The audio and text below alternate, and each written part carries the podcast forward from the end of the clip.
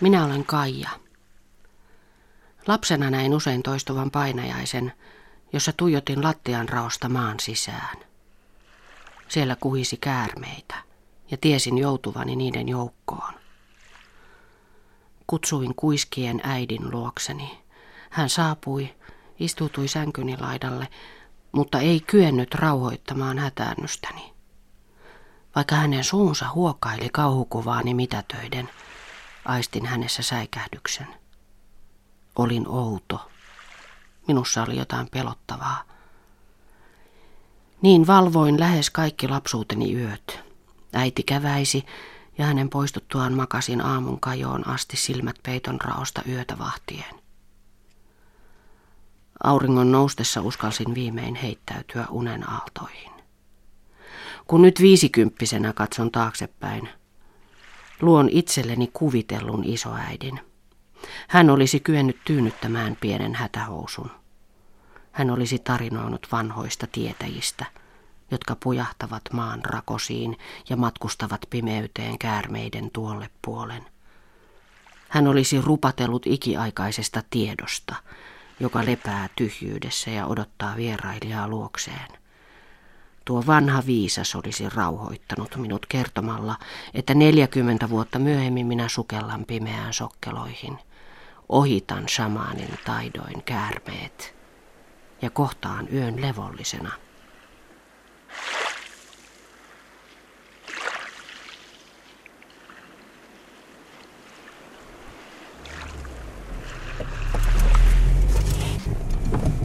Tässä on Mäntyharjun keskusta, joka hiljenee suunnilleen kello 17. Ja jos tulee myöhemmin illalla, että eihän täällä siis eihän täällä mitään täällä kylällä sitten tapahdu.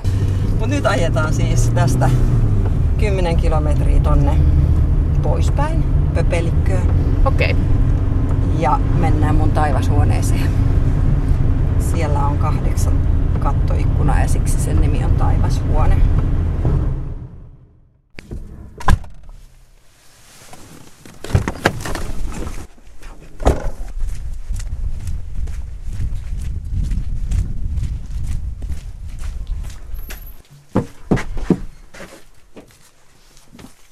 Moi. Moi.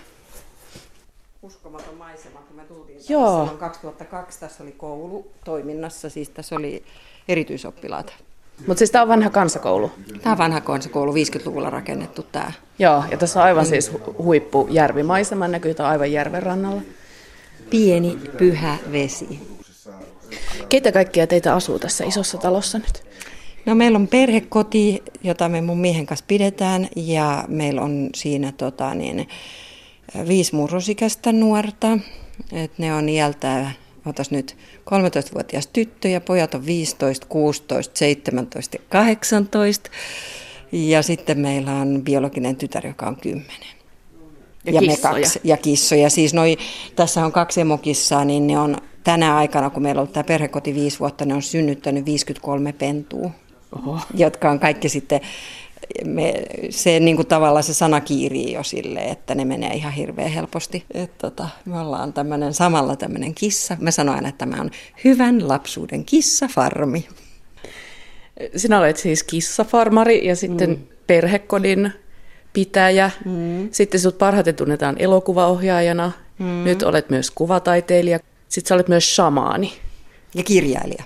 ja kirjailija. Tuliko nyt kaikki jo mainittua? Juu, juu. Potkaisitko sä sen kiinni, niin ne ei tule Okei. Okay. tälle puolelle. Nyt me mennään tästä tuohon ylös, niin kuin sä näet, mä aamuisin. Tämä on musta ihana, kun, kun tämä on usein hämärä tämä käytävä, niin mulla palaa nämä kynttilälyhdyt täällä. Tässä näkyy niin kuin pitkältä matkalta näitä, näitä lyhtyjä ja nyt me lähdetään tästä nousee sitten ylöspäin, niin se on semmoinen rauhanpaikka. Kävellään sinne. Selvä.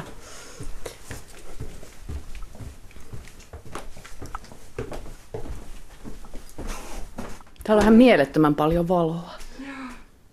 Tuolla ulkona on tosi pimeä päivä ja sitten tänne tulee valoa tänne yläkertaan, koska tässä on katossakin ikkunoita.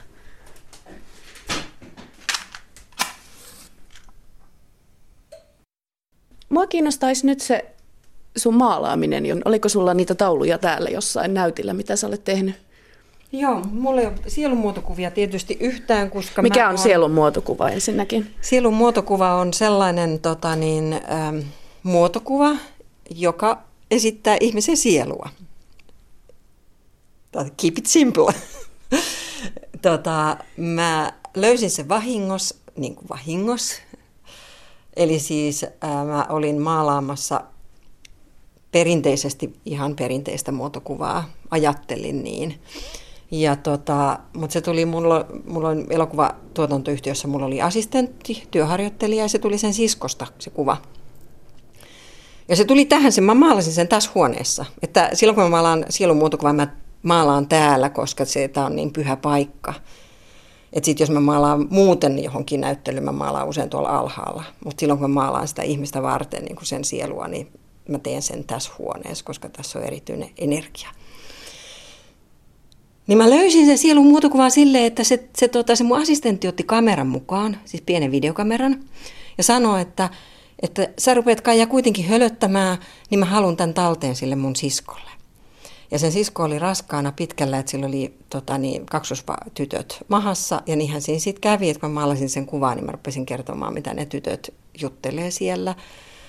Ja sitten mun assistentti leikkasi siitä pienen leffan 20 minuuttia ja oikein vannotti, että sä katot, että sä tiedät ja mitä mä teen sun firman kameralla. Ja sitten kun mä katoin sen, jos siis pienen elokuvan, jossa minä itse maalaan ja puhun samalla niin kuin henkilahjani avulla asioita, joita mun mieleni ei voi tietää, niin siitä syntyi sielun muotokuva. Eli se oli semmoinen hetki, kun tämä mun assistentti näytti sen leffan, niin sitten mä tajusin, että oikein rautalangasta nätisti väännetään, että nyt tässä on kaikki suunne. Tässä on elokuva, tässä on maalaus ja tässä on henkilahja ja ne on kaikki samassa paketissa. Ja se oli siis äh, 2010 kun mä olin, 2007 mä sanoin täällä tuossa pihassa, tuossa koulun pihalla uuden vuoden aattona, että nyt mä oon valmis. Et nyt mä oon valmis kohtaamaan näkymättömän maailman ja sen, mitä sen kohtaamisesta seuraa. Ja mä olin kolme vuotta sitten kokeillut kaikenlaisia asioita, niin kuin kivillä hoitamista ja sakrahoitoa ja, ja samanimatkoja ja kaikkea. Että mä kokeilin, että mikä se mun tehtävä voisi olla. Ja sitten se tuli tälleen jännästi, vähän niin kuin, kato, leffassa pitää Kaija katsoa tieto, oman tietokoneensa siitä näytöltä. Kato Kaija, mitä sä teet. Sä maalaat, tässä on leffa ja sitten tässä puhut henkimaailman niin kuin, siltana. Niin, että sitten sen tajus, että se on se mun tärkein työkalu nyt sitten, mitä mä teen. Sielun muotokuvien maalaaminen. Mm, koska siinä on kaikki sä olet tehnyt elokuvia pitkään, mutta miten kauan sä olet maalannut? Mä oon maalannut vuodesta 2001. Eli mä aloitin elokuvat 91. Eli 20 vuotta. Ei kun 10 vuotta eihin tehdä. 91, 2001. Joo. Eli 91 mä tein ekan elokuvan niin kuin siellä taideteollisessa korkeakoulussa niin kuin ensimmäisen harjoitustyöni 91 ja sitten kun mä olin tehnyt 10 vuotta elokuvia, niin sitten mulla, mulla siis opiskeluaikana jo tuo kuvataide nousi tosi vahvasti ja mä harkitsin sen vaihtamista, mutta mä olin sitten jo tehnyt silloin tuon ekan leffan se Rosavosia ja mulla ei jotenkin kantti tai voima tai päätös syntynyt, että mä jättäisin elokuvaa, mutta tosi iso kaipuu samalla tuon kuvataiteeseen. Ja sitten kun mä olin kymmenen vuotta tehnyt leffaa, niin sitten mä otin vaan niin kuin hakeuduin koulutukseen tämmöiseen mestariluokkaan, joka kesti kolme vuotta. Ja koska se on sitten se vastapaino, kun tiedät, että kun mä oon tehnyt jotain leffaa, esimerkiksi Valo, se pitkä leffa, niin mä tein sitä viisi vuotta. Niin sen rinnalla se, että mä otan tämmöisen valkoisen kankaan. Se mieletön anarkistinen vapauden tuulahdus, kun mä laitan sen siihen telineeseen katoin ympärille. Ei yhtään rahoittajaa, kellekään ei tarvitse kertoa, että, että mitä mä aion tehdä. Otettaisiko me tuota teetä tässä välissä? Joo. Tuotiin japanilainen tee tänne yläkertaan. Eli tämä on tota matcha, M-A-T-C-H-A. Ja se on siis se perinteinen japanilaisten temppelien seremoniatee, se ikivanha. Ja tota, näet, on tämmöistä ihan Vihreätä, vihreätä jauhoa. jauhoa. Joo. Joo, se on hieno värinen vihreä. Tuo vähän vaalean vihreä. Joo, vähän kevään vihreä, vähän sellainen ruoho.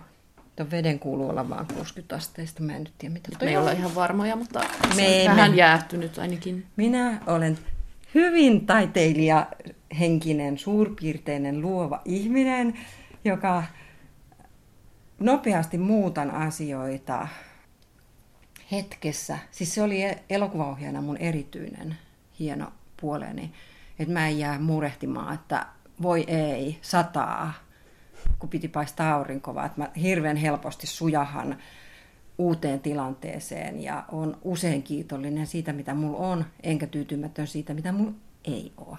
No niin, siis temppeli teeseremonia. Mulla on tämmöinen bambu, bambusta tehty vispilä. Ja, ja.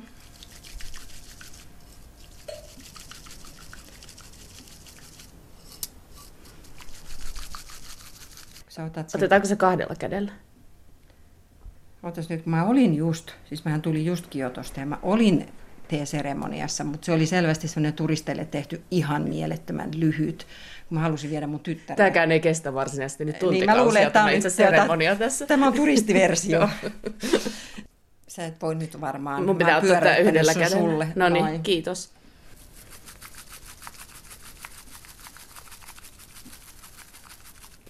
Sä olet ohjannut elokuvia 90-luvun alusta mm. saakka, pääasiassa lapsille ja nuorille mm. ja TV-sarjoja myös. Sä olit ensin opettaja, sit sä päätit hakea taideteollisen korkeakoulu opiskelemaan elokuvaa, niin miten päädyit tälle elokuvan tekemisen tielle? Se oli sillä tavalla, että mä olin luokaopettaja. Mä olin tehnyt varjoteatteria. Mä olin ollut varjoteatterikurssilla ja tehnyt varjoteatteria. Ja sitten mä kelasin, että rupesiko tekemään lasten teatteria vai lasten elokuvia. Ja sitten totesin, että lasten teatteri on niin hankala, kun lasten pitäisi olla paikalla iltaisin. Ja, ja sitten mä pyrin elokuvaa ja ihan siis tietoisena aikomuksenani tehdä lasten elokuvia. Et mähän olin luokkaopettajana näyttänyt tosi paljon ja tiesin, että suomalaisia on ihan älyttömän vähän. Että sillä oli Rusto, ei paljon siis semmoisia, jotka todella kunnianhimoisesti tekee. Siellä oli semmoinen aukko, jota mä lähdin täyttämään. Ja hyvinhän mä sen täytin, koska se ehti ensimmäinen se Rosvosia, mä sain siitä Ristojärva-palkinnon ja sitten tavallaan se tie lähti. Mä sanon joskus, että se oli kuin niitty, jolle puhallettaisiin polku. Että mä, samaan aikaan mun kurssikaverit joutuivat tekemään kauheasti töitä, niin mulle se tuli ihan tolleen kuin Manulle illallinen. Ja et tietyllä tavalla kohdat, kohtaloomaisesti tai johdatuksella. Tai, mutta sitten, sitten se tie tuli myös valmiiksi. Eli mä 2008 tammikuussa olin elokuvasäätiössä, kun mä kuulin itse sanovani, että, että nyt täti on valmis, nyt mä en enää tee elokuvia. Ja siinä istui toi tuotantoneuvoja Jukka Asikainen, joka sanoi, Kaija, mä oon odottanut tätä hetkeä. ja nyt mä oon sitten sellaisessa vaiheessa, että sen takia, niin kuin sanoit, että tunnetaan elokuvaohjaajana, niin mulle, kuitenkin mulla tämä tauko on ollut niin pitkä, että mä en vielä tiedä, että mä inhosin koko työkalua sen päätteeksi, koska mulle osui se, että se muuttui taas teollisuudeksi, joka oli ollut taidetta. Jos ajatellaan 50-luvulla oli elokuvateollisuus, 60-70-luvulla oli elokuvataide. Sitten mä tulin mukaan 80-luvun tota, lopussa. Niin se taas se osui semmoiseen rakoon, jolloin tämä ratas taas pyörähti niin. Mun kurssilla koulutettiin ensimmäiset tuottajat Suomeen. Sitä ennen tuotantoyhtiöt oli ohjaajia, ne oli ohjaajia ja, ja tämä muuttui tämä aivan täysin se kulttuuri ja mä en pysynyt ihan täysin hengissä. Tai sanotaan, se kone oli niin kova ja mä olin niin sinisilmäinen, hyvän tahtoinen ja hyvä uskoneen, että se jollain lailla vahingoitti mua, että mulle jäi epämiellyttävä olo siitä maailmasta. Mutta nyt se on puhdistunut. Nyt mä oon silleen uudelleen niin ovi auki, että voi olla, olen valmis, voin tehdä, kaikki on mahdollista, en vielä vain tiedä. Mutta ensin oli kiinnostus lapsiin, olit mm. opettaja ja sitten halusit tehdä nimenomaan lapsille ja nuorille elokuvia ja nyt on vielä tämä perhekotikuvio mm. tässä vaiheessa, niin mitä sä itse ajattelet siitä, että miksi sun kiinnostus on su- suuntautunut lapsiin nimenomaan? Niin, miten ne elämäntehtävät syntyy.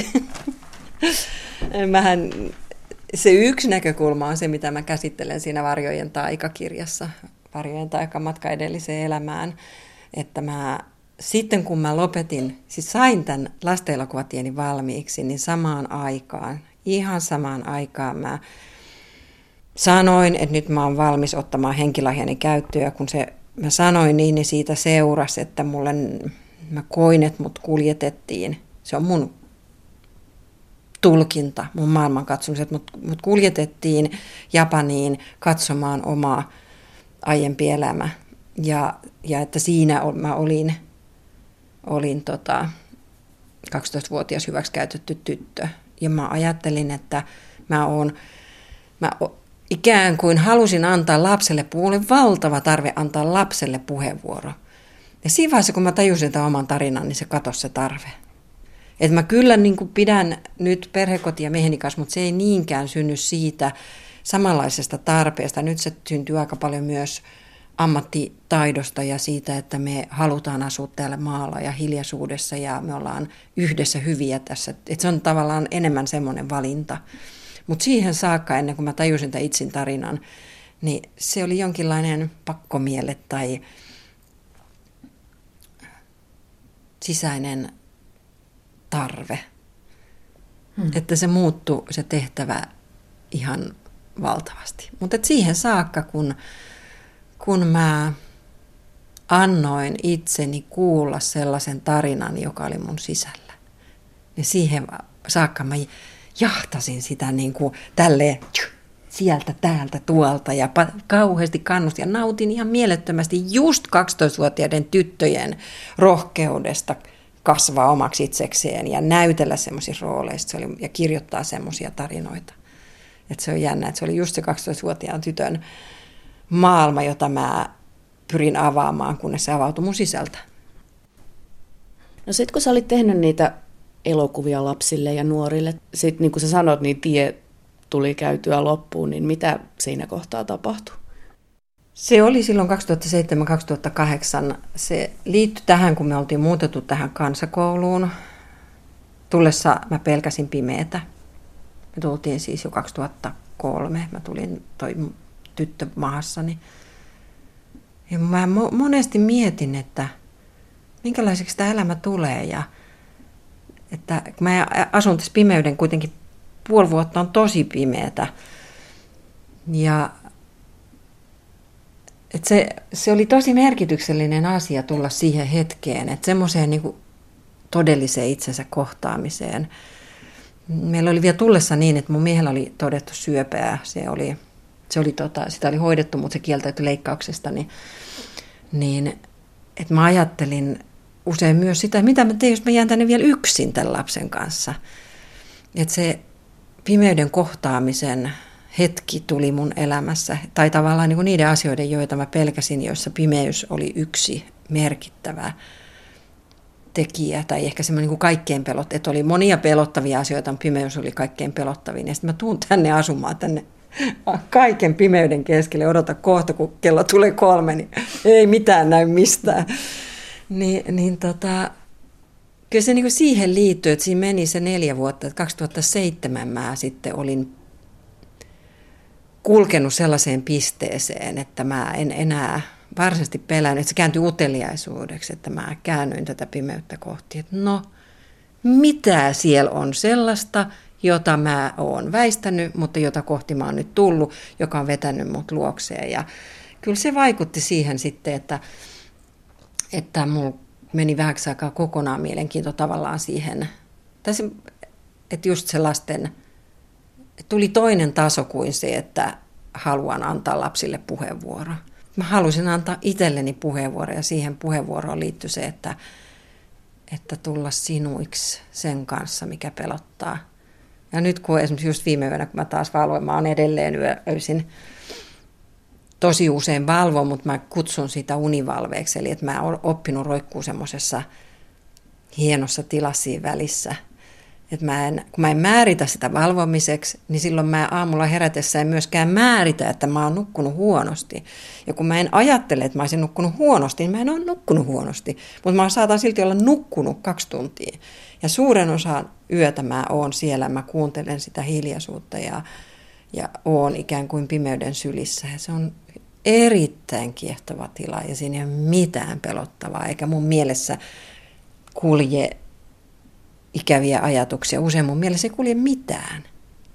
Niin se on se, minkä mä oon löytänyt ja minkä, mihin, mikä tavallaan tapahtui silloin, se muutos minussa. Koska kyllähän se sitten verrattuna kaikkeen muuhun esimerkiksi, että kun mä sain paljon palkintoja, mä sain paljon mediahuomioon, kävin paljon festareilla ympäri maailmaa, kaikkea maailman, Tel Avivista, Israelista, pääpalkinnon ja, ja tuolta Kreikassa ja Intiassa. Ja, mutta se, että uskaltaa olla omassa kodissaan siellä ytimessä ihan rauhassa, niin jotenkin se on kuitenkin merkityksellisempää. Ja sitten ne asiat, joita siitä sitten kumpuaa, että nythän mun arkeni on sitä, että me herätään kuudelta, mä sytytän noita kynttilöitä tuolla käytävällä ja herätetään lapset ja saa, katsotaan, että ne lähtee kouluun. Sitten alkaa mun, mulla on joka päivä ihan mahtavasti, että mulla on usein niin kuin oma luovotyö tässä aamupäivällä. Ja kun mä maalaan, nyt mä kirjoitan kirjaa äitiydestä nimellä 11 tapaa olla äiti. Ja sitten, eihän kun, niin kuin mä tiedän nyt jo, että ei luovaa työtä edes kannattaisi tehdä pitkää päivää. Sitten se on ihan mahtavaa, lapset tulee koulusta, ne repii mut taas tähän arkeen tosi tehokkaasti. Tämä on nyt hieno paketti. Me istumme Kaija Juurikkalan kanssa taivashuoneessa tulen ääressä juomassa japanilaista teetä. Sitten sulle tapahtui sellainen käännekohta, että, tai en mä tiedä oliko tämä käännekohta, saat kohta itse kertoa, mm. että oliko tämä ollut aina sinussa, mutta sait ikään kuin yhteyden tällaiseen näkymättömään tai henkiseen maailmaan. Mähän määritän tämän 2007 niin päin, että mä olin valmis siihen. Että mä olin valmis ehdoitta, mä olin valmis pelotta, mä olin valmis just sille, että tapahtukoon se, mitä on tapahtuakseen.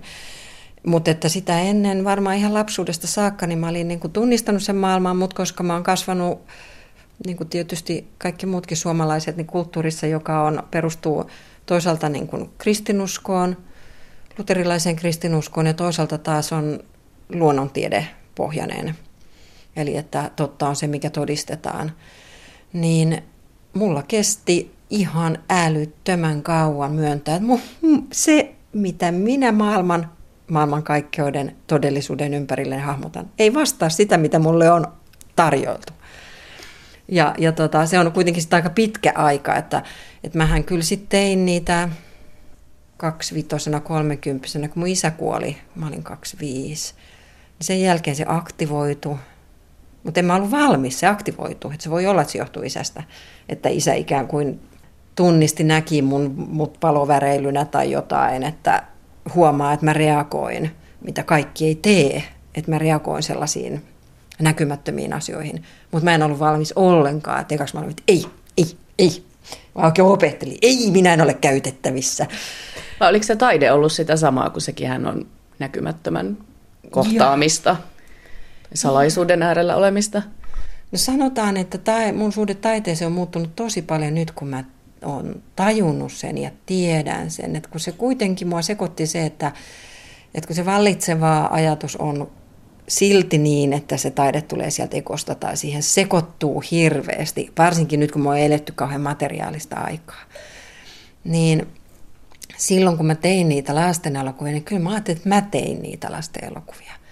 Vaikka kyllä mä sen viimeisen valon muistan, että sen mä tai, kyllä tunnistin, että Aleksanteri Ahola valolla, joka oli siirtynyt vain vähän sitä ennen tuon puoleiseen oli kyllä vahvasti näpit pelissä. Että kyllä mä silloin 2004 sen kuvauksissa tajusin, että... Niin hän oli esikuva tai innoittaja tässä tarinassa. Se on hänen päiväkirjoihinsa perustuva, okay. se on selkeästi hänen tarina. Ja mä sain ne 2001 muistaakseni niin kuin lahjaksi, että musta mä koin siis, että hän kuoli 97 muistaakseni, mutta kuitenkin, että ihan muutama vuosi ennen kuin kun tota, tämä projekti lähti päälle ja sitten mä jossain vaiheessa, kun mä katsoin, kun se oli viiden vuoden projekti, että tässä oli kyllä niin paljon sellaista, että hmm, kenes projekti tämä oli, kuka valitsi ja kenet. Ja muistan, kun jos se rahoitusprosessikin, että tämä tulee, että halusin tai en, niin tämä nyt vaan tehdään. Että kyllä mä sitten aloin olla siitä siinä vaiheessa tietoinen, mutta on aivan erilaista tehdä taidetta, kun tajuu olevansa osa maailmankaikkeutta, tajuu olla olevansa. Niin se on jotain niin paljon hienompaa ja syvempää kuin, kuin se ekon kuvitelma, että mä teen jotain erityistä. Ja sitä mä tarkoitan, kun mä sanon, että mä pidän niitä sielunfreskon maalauskurssia, että mä riisun niiltä ihmisiltä ne egon odotukset sen, että mua kiinnostaa, että sä taitava. Ja miten vapauttavaa ihmisten on päästä luopumaan siitä. Ja nyt kun mä oon sitten maalannut ihmisten edessä ihan mitä vaan, niin jotkut siis kaksi on sanonut, että he luulivat, että se sai sydänkohtauksen – Tosi monet istuu hiljaa ja itkee. Eli se on just siitä, että siinä tapahtuu niin kuin ihmeitä. Ja samalla ihan arkista. Et siis, et se, että siinä tapahtuu tosi suuria asioita ja sillä ei ole enää mitään tekemistä sen, sen kanssa, että teenkö suuria asioita itse, vaan sallin suuria asioita tapahtua mun kauttani tai mun lähellä. Niin se tuntuu ihan erilaiselta. Ja sen takia mä oon sanonut tälle tänne maailmankaikkeuden eetterin, kyllä mä oon valmis tekemään leffoja vielä. Mä sanon, mä, voin, mä, mä oon valmis tekemään kolme mestariteosta, mä en enää mitään TVn ajankäytön täyttämistä, ei, en rupea enkä halua, en, et, eikä kukaan muu tietenkään sitä odotakaan. mutta tota, et on utelias sen suhteen, että mä täytän huomenna 54, niin mähän on taiteilija parhaassa iässä. Mä ihan hyvin ehdin tehdä muutaman huikean elokuvan jos niikseen, mutta se asenne on mulla niin kuin tavallaan energisesti eri suuntainen kuin ennen. Että, että ennen tavallaan, kun se ekokeskeinen on, niin kuin, että ne ikään kuin tulee minusta ja sitten mä ojennan ne maailmalle. Mutta nyt ne tulee, se on niin kuin virta, että ne tulee mun ulkopuolelta, ne virtaa mun läpi ja palaa takaisin. Että se, vaan, se on niin kuin, aivan niin kuin virtava vesi, joka, joka käy mun läpi ja mä saan ojentaa sen sitten eteenpäin. Hmm. Mikä se on se näkymätön maailma tai suurempi voima, johon sinä uskot? No se on tietysti, miten tätä haluan nimetä, mutta kyllä se nyt klassisesti yksinkertaisimmillaan on Jumala. Mutta sitten se on tietysti sen määritteleminen aina oma hommansa, kun se on sitten määritelty meidän kirkkoinstituutiossa maskuliiniseksi mieheksi ja tällä tavalla ne on asioita, joita, että jos mä oon joutunut käymään tosi pitkän, että mä en voinut ensin puhua Jumalasta, koska se oli musta kauhean vaikeaa, kun se ei tuntunut niin kuin, se oli määritelty mulle lapsena jo seurakunnan niin kuin pyhäkoulussa sillä tavalla, että mä joudun tavallaan riisumaan vanhat määritelmät. Ja kyllä mä nyt käytän kuitenkin itse sitten sitä tietäen, että jokainen kuulija joutuu peilaa. Että kyllähän jotkut puhuu valosta, jotkut puhuu suuresta hengestä, jotkut puhuu maailmankaikkeudesta, universumista. Mutta että mä ajattelen, että, että meissä itsessämme on jumaluus.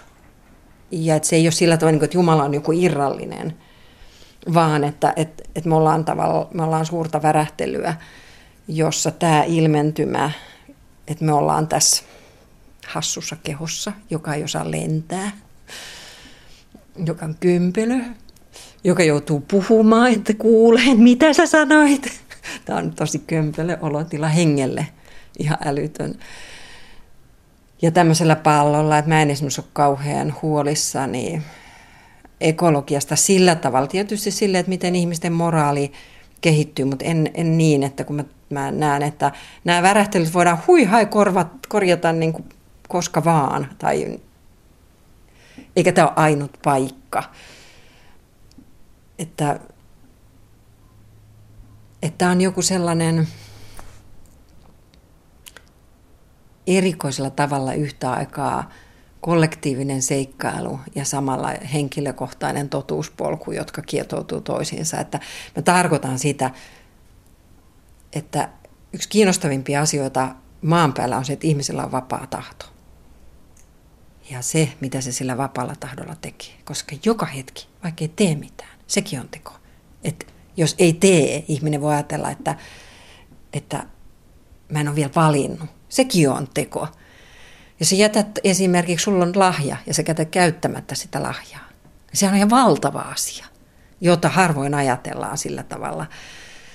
Ja, niin no, ihminen ei ole ehkä löytänyt sitä. Niin, mm.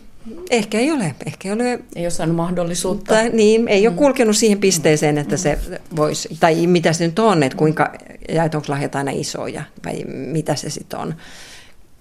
Koska nähdään me vaikka jossain niin kuin hyvin yksinkertaisesti eläviä ihmisiä, joiden läsnä on sellainen pyhyys, että ei hetkeäkään tarvitse epäillä, että te, toteuttaako tuo elämää tarkoitusta, vaikka sen tehtävä olisi mikä tomaatin viljely tai niin kuin, onko se nyt pieni, ei tomaattiviljely ole välttämättä pieni tehtävä, mutta koittaa silleen, että, että, että sen ei todellakaan tarvitse olla taidetta.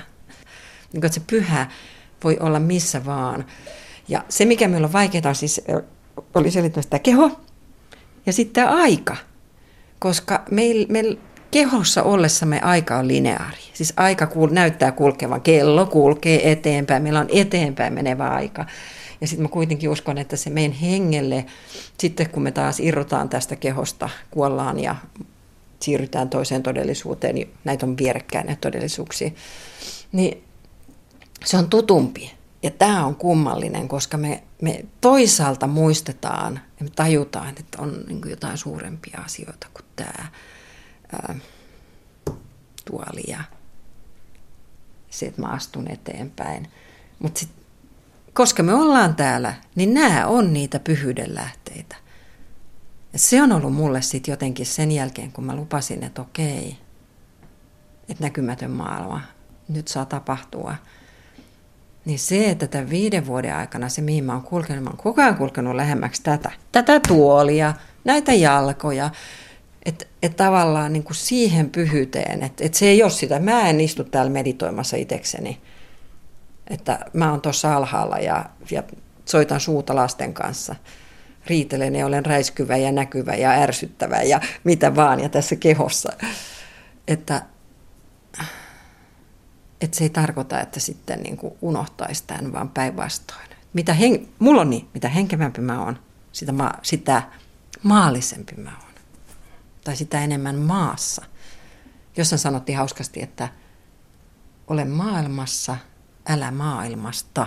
Ja se on musta hienosti. Se oli riim, vanhassa riimussa sanottiin. Ja mä oon sitä monta kertaa miettinyt, että siinä on aika ytimessä. No mitä sitten, kun on kaikkia pahoja asioita, että voi olla sairas tai joutua hyväksi käytetyksi tai muuta, niin onko nekin sitten omia valintoja?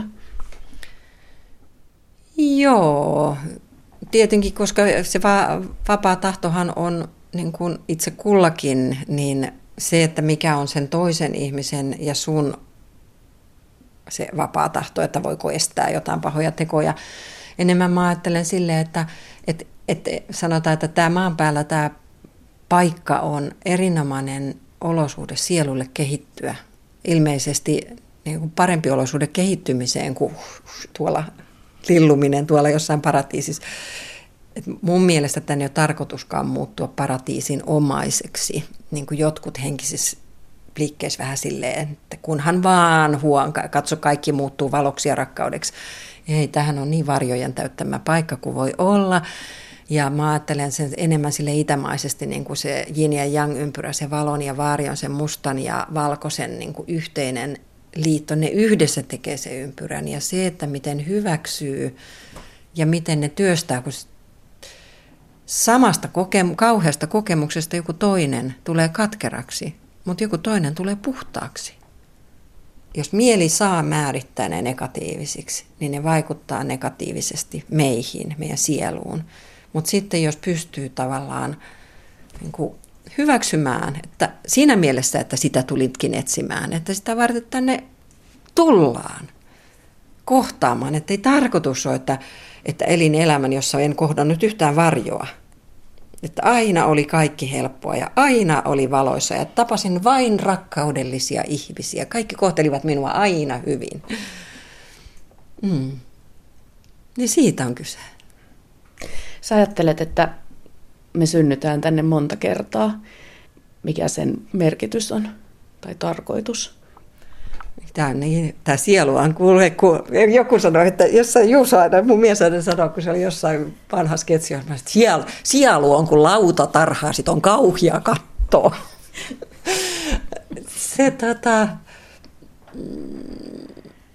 se on hirveän hyvä kirja, semmoinen kuin Walsin hän keskustelee Jumalan kanssa ja siinä se, silloin oli mennyt kaikki perseelleen sillä kirjoittajalla ja sitten se, se oli kaikki niin pieles, kaikki se oli ihan pohjamudissa, niin sitten se, se otti kynän käteen Jumala. Sano nyt, mistä tässä elämässä on kyse. Ja sitten se rupesi saamaan vastauksia. Niin siinä oli esimerkiksi se mainitsee siinä, että on joku tekee kuusi kertaa sen saman aiheen ympärillä, että kun ei meinaa millään mennä jakeluun. Et, et, et on joku teema, kun me, mehän tajutaan, että jotakin ihmistä, no jokainen tietää, että on sellaisia, että mä palaan saman asian, mä palaan saman teeman, ja miksi mulla mm. aina käy näin? Niin sen sijaan, että tajuisin, että mulla käy näin, siksi, että mä tajuisin, että mulla syttyisi lamppu. Mutta jos sen elämä elää, niin on vaan vihainen mulle, miksi ne kohtelee mua huonosti? Tajuamatta, että, että mä oon sopinut ja valinnut, että näitä olos, että mä tuun tämän asian äärelle. Niin siinä oli vaan, että no joku käy kuusi kertaa sen saman teeman äärellä, mutta sitten saattaa lamppu syttyä. Mitä ja, sitten, kun ne teemat on käsitelty, mikä se päämäärä on? Yhtyä Jumalaan. Et varmaan tulee jossain vaiheessa niin, että ei tarvitse tulla. Ja joku, mulle just kertoi, puhu siitä, että vois, ei tänne tarvitsisi tulla, että vois, ei tarvittu kehittyä ensin niin korkeataso, mutta näyttää siltä, että sielut haluaa tulla tänne. Että tässä on jotain varmaa semmoinen omalaatuinen vetovoima, että en mä kauheasti, mä en hirveästi teoretisoi, enkä mä en ole sen tyyppinen, että mun tarvitsisi enää tietää tai ymmärtää kaikkea. Että mä pystyn hirveän hyvin elämään keskeneräisten vastausten äärellä ja kysymykset on kiinnostavampia. Kestän paljon semmoista, että, että mulla ei ole siis tämmöistä aukotonta maailman katsomusta rakennettu. Mutta mun elämälle tuli tietynlainen rauhan tunne, kun mä myönsin se, että, että minulle that makes sense, että ihminen tulee useita kertoja. Mutta sitten mä luin esimerkiksi jostakin joku kirjoitti henkioppaansa asioista, että se oli kerran syntynyt ja se oli just vissiin raiskattu viisi kertaa ja se oli synnyttänyt kaksi lasta ja ne oli kuolleet kaikkea ja sitten se oli pyytänyt sen jälkeen, että eihän mun ikinä koskaan, että hän tekee mitä vaan, mutta hän ei sinne maan päälle enää halua. Ja sitten sen kuulemma ei ole enää tarvinnut tulla maan päälle, että sitten se on vaan henkioppana jollakin. Tämä oli tämmöinen tarina, näitä tarinoita on vaikka kuinka paljon. Nimeni on Ichi. Olen 12-vuotias, kohta 13. Minulla on tummat silmät. Niitä voisi luulla ruskeiksi, mutta ne ovat yön siniset. Niissä hehkuu vienosti nousevan auringon varhaisin kajo. Se merkitsee toivoa. Yhä, vaikka sitä on vaikea selittää kaiken tapahtuneen jälkeen. Minua sanotaan kauniiksi silmieni takia, valkoisen ihoni takia huulteni punaisen aamorinkaaren takia. Olen kaunis, ja juuri se on koituva kohtalokseni. Tämä on minun tarinani. Sä olet kirjoittanut tuossa kirjassasi ainakin yhdestä entisestä elämästäsi Japanissa. Miten sä olet saanut selville näitä entisiä elämiä? Mulle sen jälkeen, kun mä oon sallinut itselleni sen oman käsitykseni, että on edellisiä elämiä, niin ne tulee välähdyksinä. Jo, ne on vähän sama kuin, että jos on kehossa joku kipu, niin sille antaa huomioon, että aa, joo, tossa on, to, mitähän toi tarkoittaa. Niin ne on sellaisia välähdyksiä, että jotka menee tosi nopeasti. Mä luulen, että tosi monilla ihmisillä on niitä, mutta ihmiset ei vaan pysähdy niitä ja ne ei ota niitä vakavasti. Ja, ja ne toistuu tietyissä paikoissa, joilla alkaa tajua, että, että, että onko multa, että esimerkiksi kun mä sytytän aamulla tuossa pitkällä käytävällä noita tulia, niin että mulla tulee usein se nonna elämän aavistus. Ja sitten kun se tulee ja toistuu, niin silloin tietysti se on niinku yksi mahdollisuus. Että mä tunnistan, että mun sieluni tuntee nunnan maailman, vaikka mä en ole tässä elämässä ollut nunna. Eikä mun välttämättä tarvi siitä se isompaa tarinaa tehdä. Et suurin osa on niin, että ne on niitä välähdyksiä, jotka saa mut, saa mut tota, hetkeksi muistamaan. Ja that's it. Mä yritän usein päästä, mä oon tosi vahvasti luopumisen ihminen, että irti päästämisen, että ja koitan niin kuin sitä jonkun verran opettaakin, että ettei niihin sitten takertuisi, että no mitä se nyt on väliä, että se on ainakaan sillä muutu paremmaksi ihmiseksi, mutta se on sitten eri että jos esimerkiksi keho on kipeä, niin se voi olla joku asia, joka se on edellisestä elämästä työstämättä. Mä kerron tämmöisen esimerkin, että vaikuttavin sielun muotokuva maalauskokemus oli sellainen, että mä olin sopinut sen yhdestä naisesta ja mä olin sopinut sen julkiseksi. Ja sitten sinä aamuna, siis mä olin illalla kahden kuudelta maalaamassa tietyssä paikassa ja sinne oli tulos ihmisiä, kun siitä oli ilmoitettu. Sitä ei voi perua, kun ei ole mitään instanssi, ei ole koko valtakunnan niin to, torvia sanonut, että Kaija Juurikkalan sairas, älkää saapuko pikkeliin.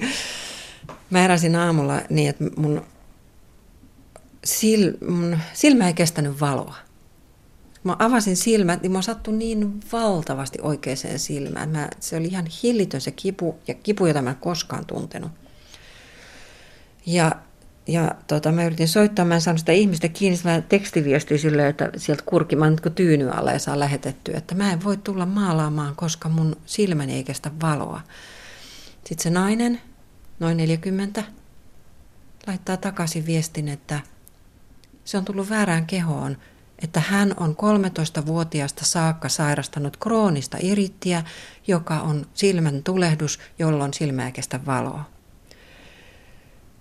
jolloin asia oli päivän selvä, että kun mä kanavoin maalatessa, niin nyt kun sinne oli tulos ihmisiä paikalle, niin mä olin niin auki, että mä annoin sen ihmisen sairauden tulla, fyysisen sairauden tulla minuun. Ja se helpotti mua, kun mä tajusin sen, mutta mä kävin silti lääkärissä. Ja se lääkäri sanoi, että mulla on se oli vielä, silloin oli harjoittelija. Ainoa, ketä näytti, että tulee tu- tuijottaa mun silmään jollain laitteelle se huutaa, tu katsomaan, tu katsomaan, täällä on klassinen iriitti. Mä en ole koskaan kuullutkaan sellaisesta sairaudesta. Sitten se on, kyllä on klassinen iriitti. ja sitten kauhean, että mistä mä voin saada sen. Ja että, että kun se on, se on selkärankareuman, niin kuin ohe, ne kuuluu toisiinsa. Se on harvoin ihmisillä, joilla ei ole selkärankareumaa. Ja sitten se taivastelee, sitten mäkin sille, että hm, haluaisit sä tietää?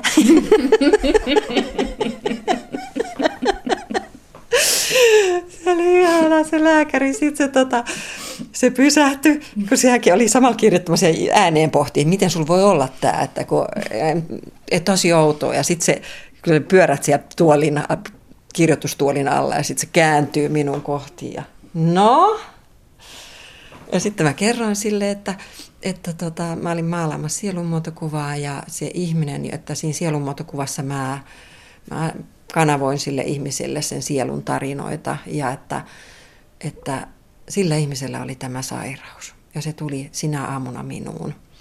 Ja että, no sit se oli hyvä, se lääkäri pani kädet puskaan ja katsomaan sanoi, no, jos me nyt lähetettäisiin kysely Suomen lääkärikunnalle, niin tuskinpa 50 prosenttia sinun tarinaasi uskoisi. Sitten se piti tauon kertoi Minä uskon. Meillä on sanonta, vanha viisas sanonta, että ajatus siirtää vuoria.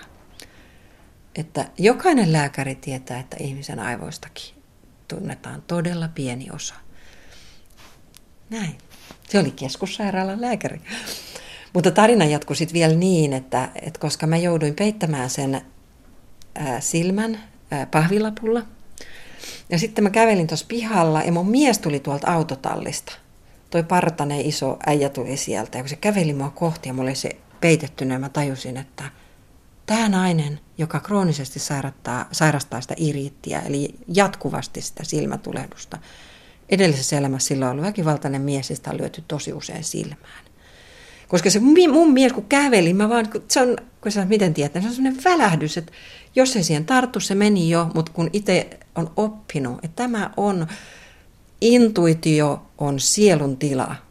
Se ei ole ajatteluväline.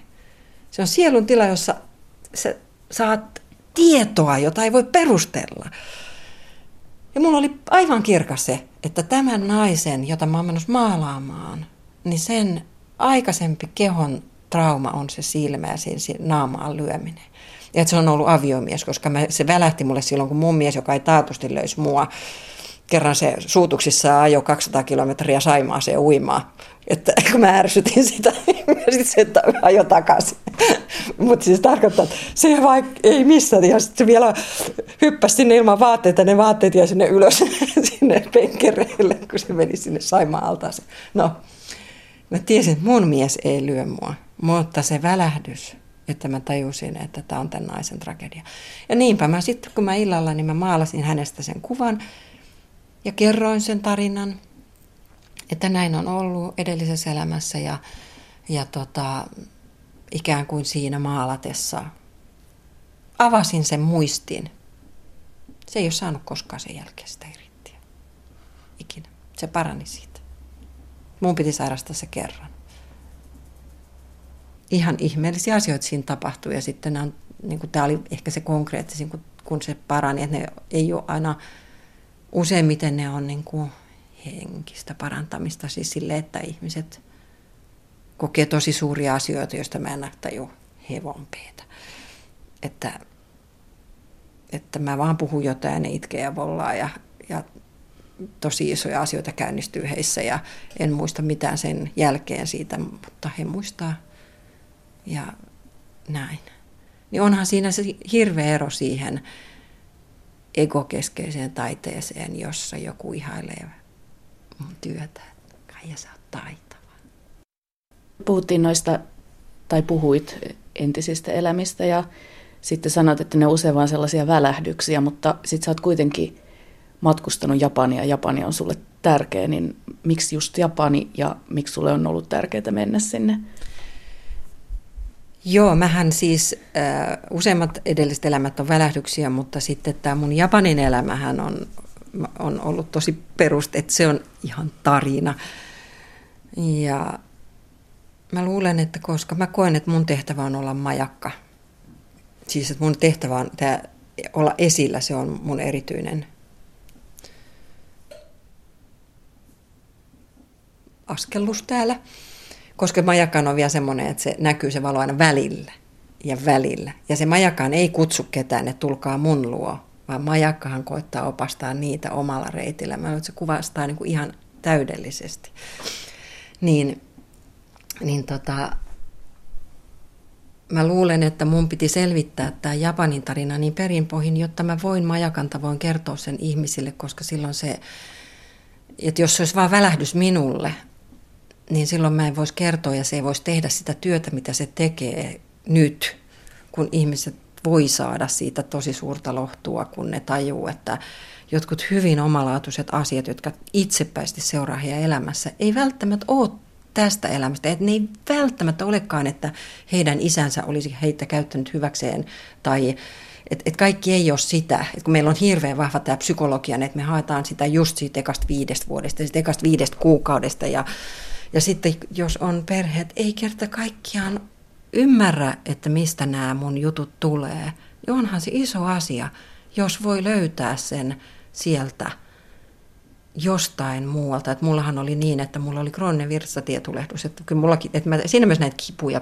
pidän tosi kiinnostavina. Ja sitten kun se alkoi keriytyä tämä Itsin tarina, että Itsi on, mä en tiennyt silloin kun mä sain sen, niin kun mä rupesin kirjoittaa sitä Itsin tarinaa, sen nimestä oli Itsi, niin minä en tiennyt, että se on Japanissa ykkönen. Mä en tiennyt edes, että se on japanilainen sana, koska mä kirjoitin se Itsin tarinan ensin ja sitten vasta menin sinne Japaniin ekan kerran. Ja kun mä saavuin sinne, niin mulla oli ekana aamuna virtsatietulehdus.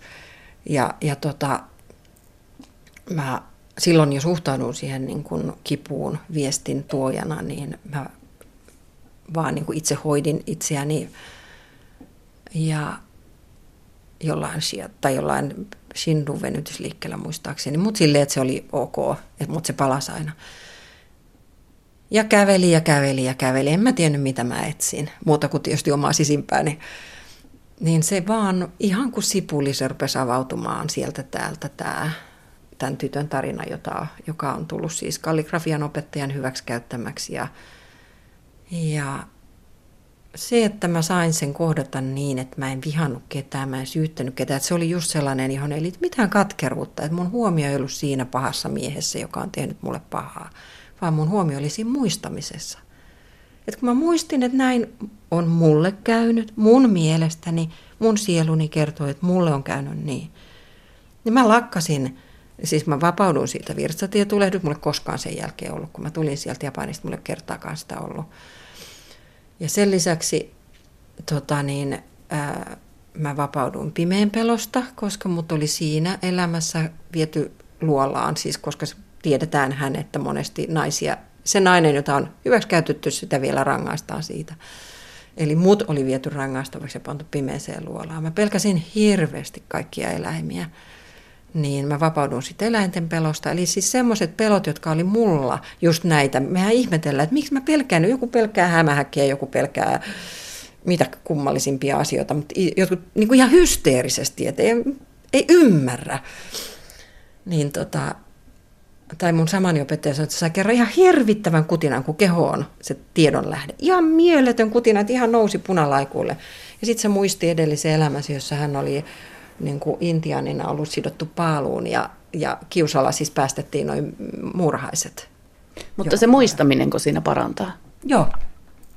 Muisti on, joka liittyy just siihen, että kun mä palaan siihen, että kun me kuvitellaan, että aika on lineaari, mutta kun aika ei ole olemukseltaan, sitten kun me kuollaan ja henki irtoaa, ne ei ole lineaari aika, ne ei kävele siellä hengellään silleen, ne kello ei raksuta tak, tak, tak, tak, niin se tarkoittaa, että kun muistaa, se on ihan sama, jos se on tapahtunut menneessä elämässä. Se aika on olemukseltaan jotain muuta, jota meidän on vaikea ymmärtää, mutta koska sen ajan olemus, että aika ja muisti liittyy toisiinsa.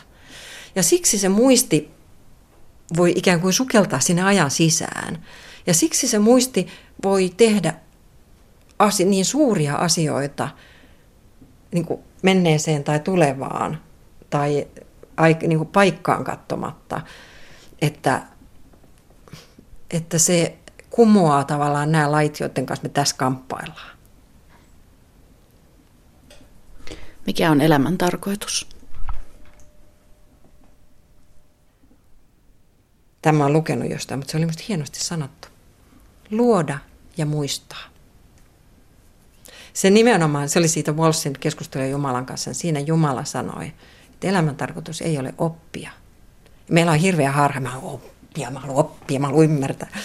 Vaan et hän sanoi, että elämän tarkoitus on luoda ja muistaa. Ja mä omassa elämässäni koen, että se, mitä syvemmälle mä oon niin kuin oman elämän tehtäväni ytimeen mennyt, niin sitä enemmän se pyörii tämän muistamisen ja luomisen ympäri, niin kuin hyvin tästä haastattelustakin on tullut esiin. Ja se luominen ei kuitenkaan, siis mulle oli tosi suuri asia ymmärtää, ymmärtää, että se luominen ei ole vain tämmöistä aktiiviluomista, niin kuin että maalaan tai tanssin tai laulan tai teen väitöskirjan tai jotain, vaan että luomiseen osallistuminen on ihan kun sä istut siinä ja sä hengität, sun soluthan uusiutuu koko ajan, sä muutut koko ajan. Se on tosi pienessä ajassa, sun kaikki solut on uusiutunut jo kertaalleen, vaikka me ei nähdä, että sä koko ajan kuoriudut sieltä. Eli sä voit istua siinä, me voidaan lopettaa haastattelu, sä istut siinä ja sä luot.